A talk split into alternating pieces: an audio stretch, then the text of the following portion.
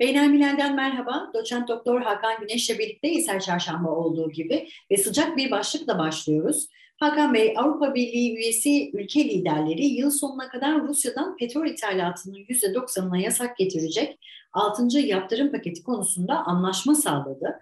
Şimdi Hakan Bey, bu pakete yönelik olarak Rusya'nın karşı hamlesi ne olabilir?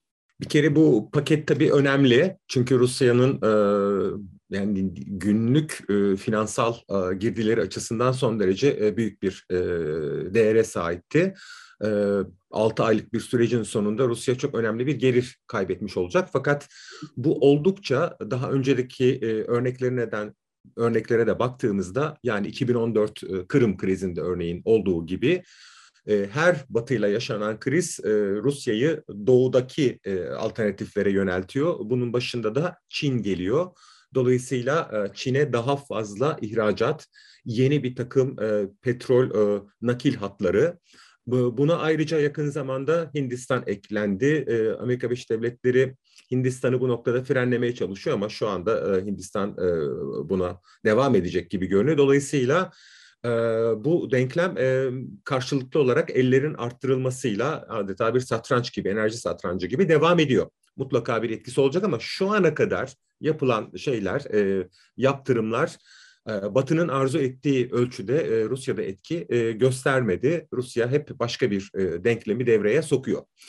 E, ayrıca bu yaz e, hem petrol e, alımındaki kademeli indirim hem de gıda e, krizinin kapıda olmuş olması sadece e, biz tabii Türkiye açısından da konuşuyoruz ama Avrupa açısından da e, fiyatları inanılmaz yukarı doğru çekmeye başladı.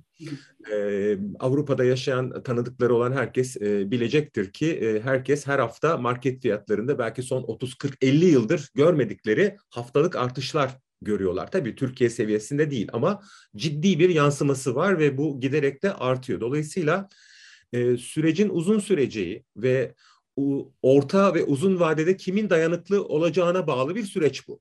Evet. Rusya'nın yanıtı e, bir kere gıda ve temel maddeler noktasında e, kendini sağlama almış görünüyor.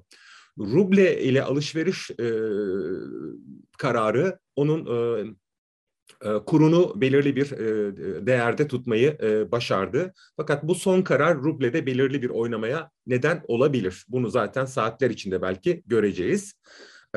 ama şöyle söyleyelim, anlık bir şey değil. Bu savaşın daha uzun süreceği, anlamına geliyor. Ee, savaşın belirli bir anda ateşkes olsa dahi yaptırım zincirinin daha devam edeceğini gösteriyor ve bu bir dayanık, dayanıklılık savaşı. Ee, Avrupa'nın e, özetle şöyle toparlamaya çalışayım. Bu çok önemli bir etkiye sahip olacak e, mutlaka ancak e, Avrupa'nın da eli e, çok rahat değil. E, hem e, enerji fiyatlarındaki artış hem alternatif e, petrol kaynaklarındaki e, yüksek maliyet hem genel olarak dünya enerji e, fiyatlarının yükselmeye devam etmesi üstüne de gıda konusundaki kriz bir araya geldiği zaman Avrupa'nın da işi zor. Peki Hakan Bey, Cumhurbaşkanı Erdoğan Rus lider Putin ile telefon görüşmesi yaptı. Oraya da bir bakalım. E, çözüm noktasında e, neler olabilir? Görüşmesinde e, BM'nin de katılımıyla bir gözlem mekanizması oluşturulması teklifi var. Aynı zamanda İstanbul'da Rusya, Ukrayna ve Birleşmiş Milletler ile bir araya gelinmesi e, meselesi de konuşuldu. Ne dersiniz? Çözüm için İstanbul yeniden bir umut olabilir mi? Valla şimdi ortada İstanbul dışında bir umut yok bir kere öyle bir gerçeklik var. Ortada kimse e, bir barış teklifi ya da görüşme e, hatta teklifi dahi yapıyor değil.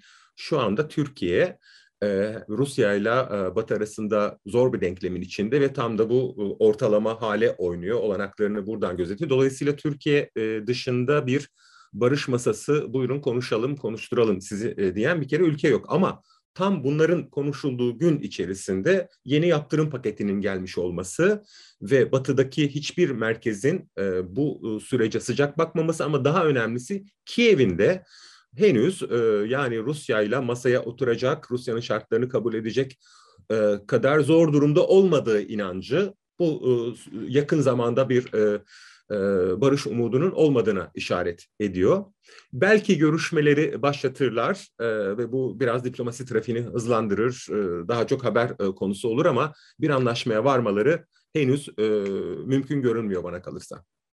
Peki Hakan Bey buradan e, bir olası Suriye operasyonuna da bakalım. Orada İran'la ilgili bir soru sormak istiyorum size. Hem İsrail hem bazı körfez ülkeleri Rusya-Ukrayna operasyonuna yoğunlaştı. Artık burada boşluklar var ve bu boşluğu da İran dolduruyor yorumları yapılıyor. Siz ne dersiniz Hakan Bey? Rusya ağırlığı gerçekten Ukrayna'ya mı verdi? O bölgeden e, çekiliyor mu? Yani Rusya Ukrayna'ya ağırlığını tabii ki verdi. Fakat bölgeden çekiliyor düzeyinde değil. Bu bir ama bence bu sorunun hemen yanına eklememiz gereken e, bu denklemin bir şey daha var. Amerika Birleşik Devletleri ve Avrupa'da ağırlığını Ukrayna'ya verdi. Dolayısıyla da hem e, Güney Çin Denizi'ndeki denklem açısından hem Orta Doğu'daki e, denklem açısından e, iki tarafında işi o kadar kolay değil. Bütün ağırlığı ya da ciddi bir hani ağırlık merkezini Ukrayna'ya hem Amerika, Avrupa hem Rusya kaydırmış olduğu için. E bugünün sonunda tabii en başta Çin'in işine yarıyor. Sonra da başka bazı bölgesel aktörlerin. Bunlar arasında İran'ı en öne çekebiliriz. İran 2015 nükleer anlaşmasındaki uranyum zenginleştirme miktarını 10 küsur kat arttırdı. Önümüzdeki hafta e, Uluslararası Atom Ajansı e, bu konuda bir e, direktörler toplantısı yapacak, yönetim toplantısı ve bu konu yeniden öne çıkmaya başlayacak. Çünkü İran e, kurallara e, uymamaya e, daha fazla başladı. Neden? Şimdi her iki ülkenin de yani Rusya'nın zaten çok özel bir itiraz yok ama yine de dengede tutmak ister Rusya'da. E, İsrail'le önemli ilişkileri var. ABD'de yani pek çok önemli aktörün şu anda başka bir yerde meşgul olmasını fırsat bilerek burada sınırları zorluyor. İsrail'e yönelik Erbil'de yürütmüş olduğu saldırı belirli bir karşılık verildi ama yine tansiyonu yükseltti. Irak hükümeti üzerindeki nüfuzunu arttırmış görünüyor. Irak merkez hükümetinden yapılan açıklamalar e, Amerika'nın işini daha zorlaştıracak türden.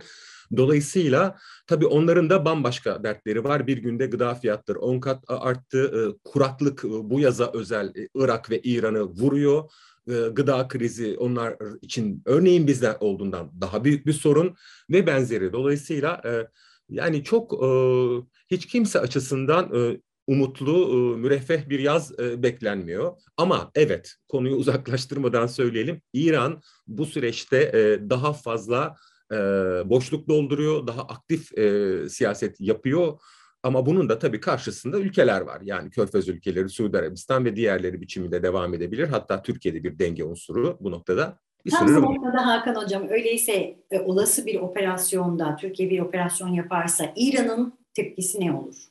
İran'ın tepkisi sınırlı olur çünkü bu e, esas olarak Türkiye'nin e, operasyon yürüt, yürüteceğini söylediği saha e, muhtemelen öncelikli olarak işte Menbiç bölgesi ve belki uzarsa e, Haseki hattındaki boşluklar olur. Afrin, e, Aze, Azez'le e, Haseki hattındaki e, Türkiye'nin şu anda kontrol etmediği kuzey hattı olur.